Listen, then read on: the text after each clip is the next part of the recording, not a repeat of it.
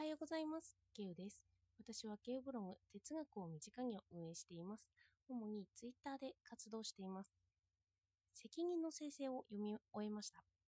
過去3回か2回ぐらいこの本について扱ってきました。今日は最終回になりますが、よかったらお付き合いください。その中で気になった言葉があります。まず、ハンナ・アーレントの言葉。意志とは過去の切断である。次にハイデガーの言葉。意志するとは考えまいとすること、忘れようとすること、憎むこと。次に ASD のその本の中に載ってたあややさんの言葉から言えば、意志とは皮膚の内側からやってくる多数の情報と、皮膚の外側から入ってくる多数の情報を無理やりまとめ上げたもの。この3人の意志ですね。意志をこのようなイメージで捉えていきます。すると、本では意志を薬物的と捉えています。つまり、薬物やアルコールなどは過去を思い出さないようにしますよね。すべて未来思考につなげます。過去を忘れることは、ハイデッガー的に言えば、考えるな、考えるな、と言っているようなものらしいんですよね。細分化することで、たくさんの考え方や違いが分子的に私にやってきて、それを無理やり一つのモル的なものに変化させるのが意思。あ昨日の言い方で言えばですよね。そして過去を切断するという意味から言うと、意思とは責任とは対義語にあるのだと本では言ってます。つまり、意思するときには何かをするぞとか、ラジオとかだと配信を前にするとか、過去を切り離すんですよね。そうしたときに、責任があるのはそもそもどんな時かと考えます。責任はやった行動に対して取るものなんですよね。未来のやっていないことに関しては責任は取れない。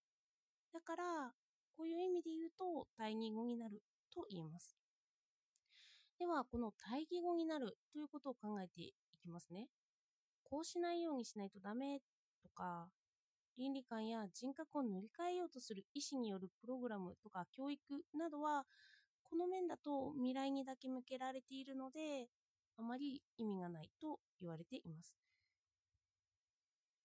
意思という概念を過去の切断と考えるならば反省ができない。だから反省をして自分を変えようとすることは意思によってはできないという論理になってきます。そして未来にばかり目を向けている現在は責任を取らせない方向に人を向かわせているのではないかと述べています。意思の尊重や発言の尊重や行き当たりばったりなものを乗り切る能力の重視などからです。けれど、意思して宣言したときに、その責任はないし、その責任は意識できない。けれども、でもそもそもこの本では、まあ、意識とはトラウマによってしか意識できない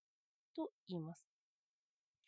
それはどういうことかといえば、私たちは普段何気ない行動をしているとき、その行動が意識に上らないのだということ。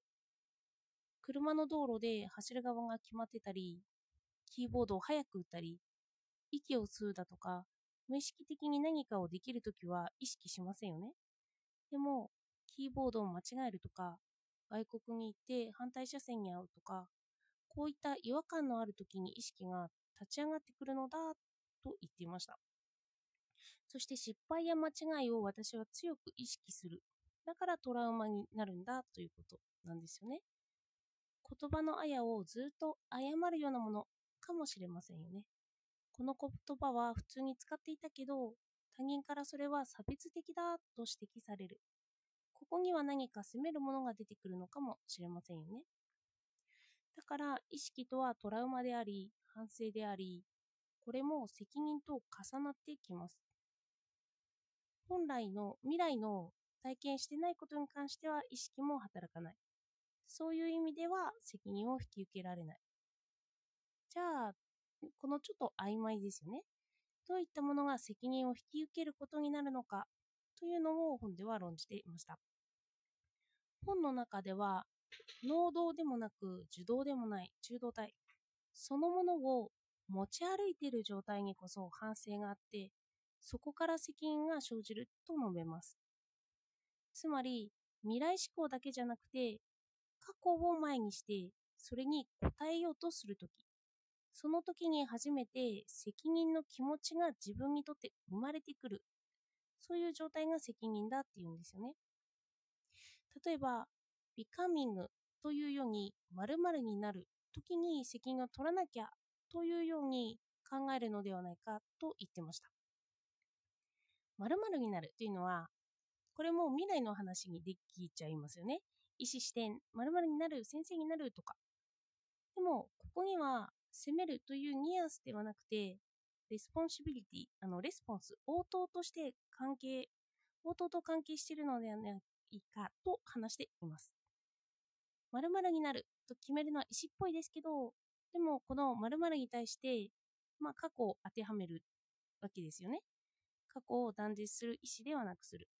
過去からの期待に応答するように〇〇になるといったニュアンスです。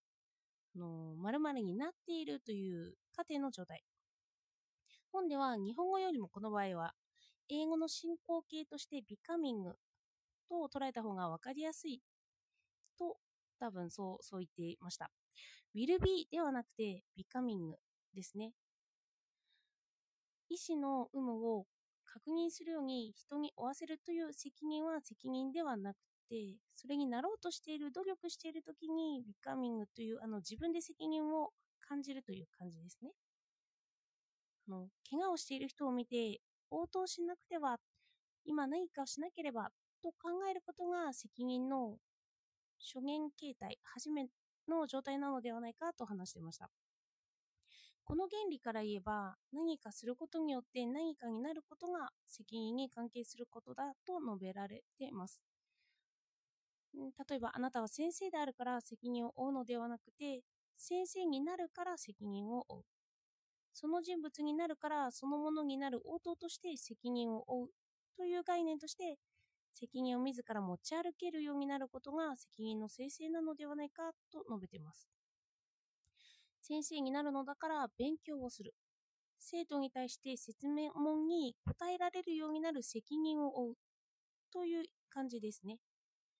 私がなったものに対して個別の責任を自分で持つようになるイメージです。